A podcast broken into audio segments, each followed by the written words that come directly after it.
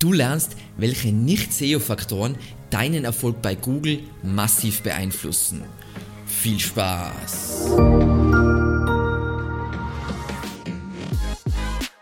Mein Name ist Alexander Russ und auf diesem Kanal quatschen wir über SEO und Content Marketing.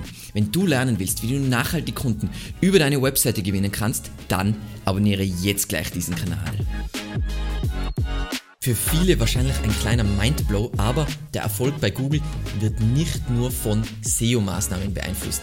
Ich bin sogar der Meinung, dass mehr als 50% der Faktoren nichts mit SEO an sich zu tun haben.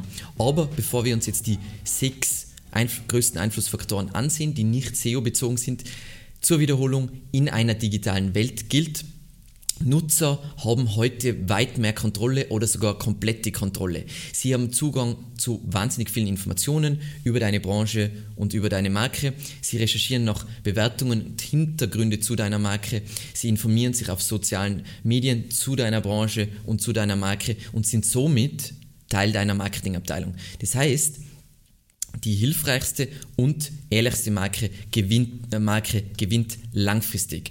Dementsprechend ähm, auch wenn es jetzt irgendwelche schäbigen Konkurrenten hat, irgendwann kommt was raus und dann explodieren die. Und das ist das Coole in einer digitalen Welt. Und jetzt schauen wir uns eben diese sechs Punkte an. Und Punkt Nummer eins ist logischerweise eigentlich das offensichtlichste Markenstärke.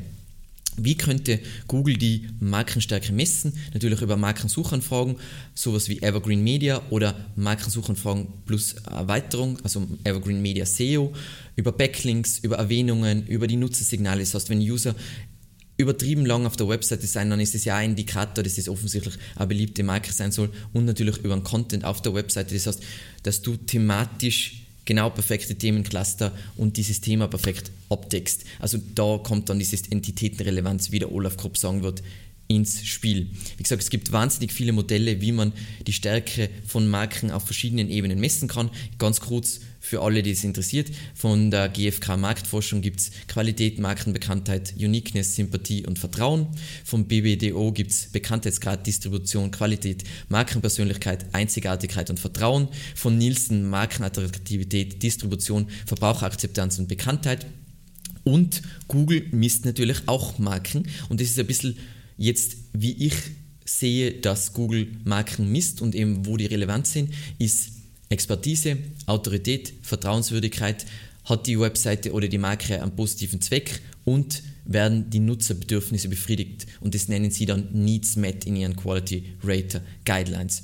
Und wozu führt eine starke Marke? Sie führt zu natürlichen Verlinkungen und Erwähnungen und natürlich auch, und das ist nicht zu unterschätzen, zu einer höheren Klickrate. Das heißt, auch, sagen wir mal, der Kunde oder der User hat ähm, meine Marke schon auf Evergreen Media, hat er schon Kontakt gehabt, er hat das schon mal in einer Anzeige gesehen und jetzt, wenn er diese Marke wiedererkennt in den selbst, ist die Chance, dass er klickt, auch wenn ich nicht ganz vorne ranke, natürlich höher, als wenn er diese Marke jetzt zum ersten Mal sieht. Was sind jetzt so typische Signale wahrscheinlich für Google, dass eine Marke zu einem bestimmten Keyword relevant ist? Äh, das kommt jetzt von Olaf Kopp, ist Suchmuster als thematisches Relevanzsignal. Das heißt, das ist sowas wie Evergreen Media SEO als Keyword, hast die Marke Evergreen Media ist relevant zum Keyword SEO, dann Nutzerverhalten nach bestimmten Suchanfragen auf der Webseite. Das heißt, wenn jemand SEO sucht und dann lang auf unserer Webseite bleibt, ist das natürlich ein positiver Faktor, dass diese Marke relevant ist zu diesem Suchbegriff. Dann publiziert der Content auf der eigenen Webseite. Das ist das, wenn ich perfekt ähm, alle Themencluster rund um SEO abgedeckt habe und dieses Thema einfach perfekt behandle und die thematische Autorität bin, bin ich dementsprechend natürlich relevanter und natürlich Aufbildsignale wie Erwähnungen und Backlinks. Da gibt es übrigens einen relativ alten, aber sehr guten Artikel vom Olaf Kopp dazu, im Google liebt Marken, wo viele Sachen sehr gut nochmal komplexe Sachverhalte gut erklärt werden, auch anhand von Grafiken. Was ist dementsprechend meine Empfehlung zu diesem Punkt? Unbedingt investiere in digitalen Markenaufbau, weil das hilft, das hilft dir nicht nur jetzt beim Google-Algorithmus, sondern auch bei den Algorithmen der anderen großen Plattformen. Dann unsere Nummer zwei, die was jetzt nicht wirklich ein SEO-Faktor ist, sondern wieder unabhängig ist. Das heißt, das ist die Aufgabe des Unternehmens selbst, wenn es jetzt eine SEO-Agentur anstellt, ist Reputation bzw. Ruf der Webseite bzw. der Marke. Wie kann Google das jetzt messen? Wenn es auf der eigenen Plattform ist, wie zum Beispiel Google My Business, kannst du es natürlich direkt messen. Sonst wird es wahrscheinlich eher schwierig werden. Und die Frage ist, ob Google das dann wirklich ins Ranking einbezieht. Aber was sie dazu zählt, sind jetzt zum Beispiel Bewertungen von Kunden, aber auch natürlich Bewertungen von Mitarbeitern, ähm, Social Media Chatter, das heißt Gespräche auf Social Media über deine Marke.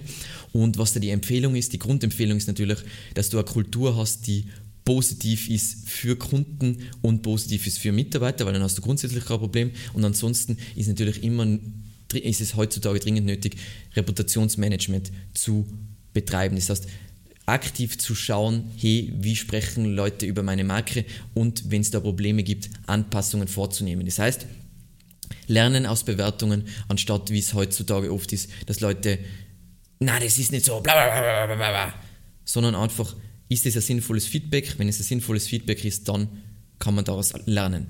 Dann Punkt 3 sind natürlich die Produkte und Leistungen der Marke oder Webseite. Wie kann Google das messen? Anhand von Textrelevanz.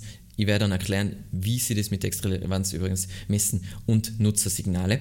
Ähm, das ist ein riesiger Faktor, den, der oft total unterschätzt wird.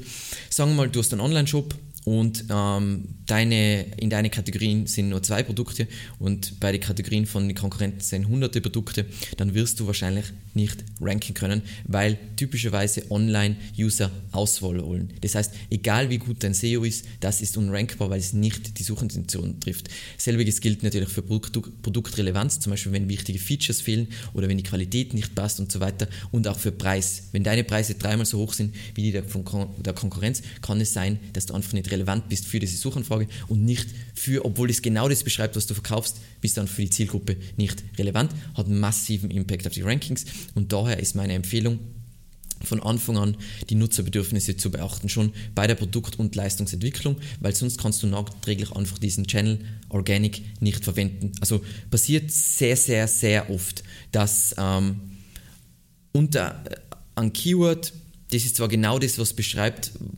was der Kunde verkauft. Also ich sage jetzt, dieser Online-Shop verkauft. Trotzdem kann man hier nicht ranken, weil man einfach nicht genau das liefert, was der User darunter versteht. Und letztendlich ist eh das einzig Relevante, was der User unter diesem Begriff versteht und nicht die Firma. Genau.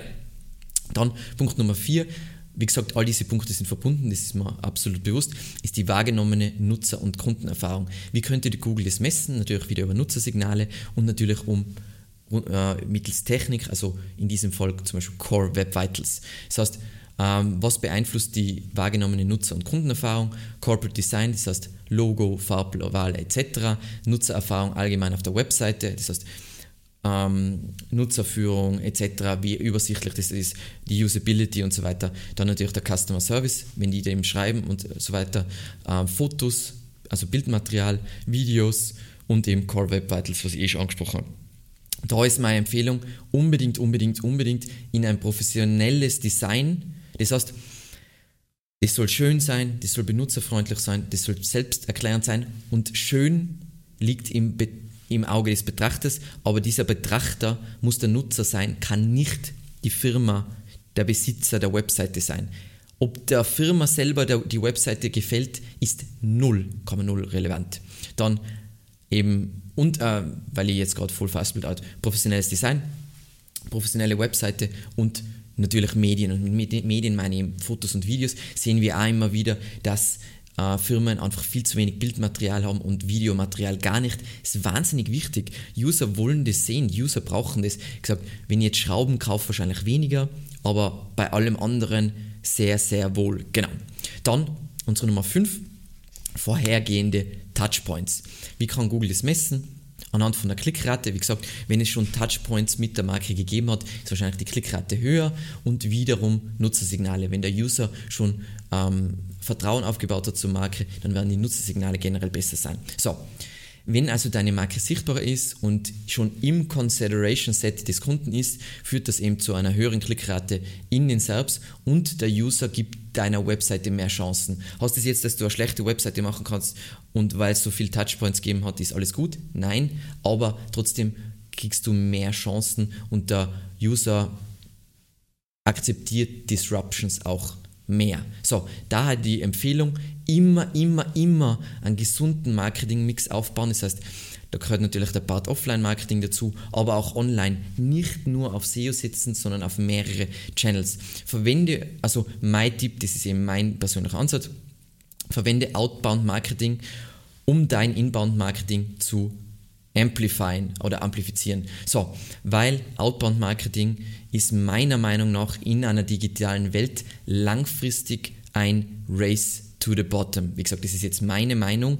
Ähm, kurz zur Erklärung, weil es einfach nicht das ist, was der User will und er versucht es um jeden, jeden, jeden Preis zu vermeiden. Das heißt, früher hast du Fernsehen geschaut, und dir sind diese Werbungen aufgezwungen worden. Heutzutage schaust du alles on demand, das heißt, Werbung ist nur noch möglich in Form von Produktplatzierungen. Dann Leute verwenden Adblocker und so weiter und so weiter. Alles, wo du dem User die Werbung reinrammst, sehe nicht, dass das in einer digitalen Welt Zukunft hat. Das heißt, Inbound-Marketing sollte generell dein absoluter Fokus sein. Und dazu ein kurzer Quote von Mark Schäfer äh, aus dem Buch Marketing Rebellion. Niemals abfangen, niemals unterbrechen, verdiene dir die Einladung. Voll, voll wichtig, dass man das Ganze so sieht. Wir leben nicht mehr in der Welt, wo, oh, ich, ich, ich mache Media Buying und ähm, ramm die Leute die Werbung rein. Die Leute hassen die dafür. Das ist, wie gesagt, wenn du jetzt ein Big Brand bist und du verkaufst Schokolade, dann kannst du das vielleicht noch machen. Aber bei allem anderen, was, was nischiger ist, ist das wahrscheinlich nicht langfristig der richtige Ansatz. Und wir sehen ja, dass ganz viele Sachen, wo man das machen kann, massive Probleme haben. Fernsehen, Verlage, Radio und so weiter. Dort wird das alles immer weniger akzeptiert, eben diese Werbung. So, und dann kommen wir zum letzten Punkt und zwar Beliebtheit auf Plattformen von Google. Ist das für Google messbar? Logischerweise ja.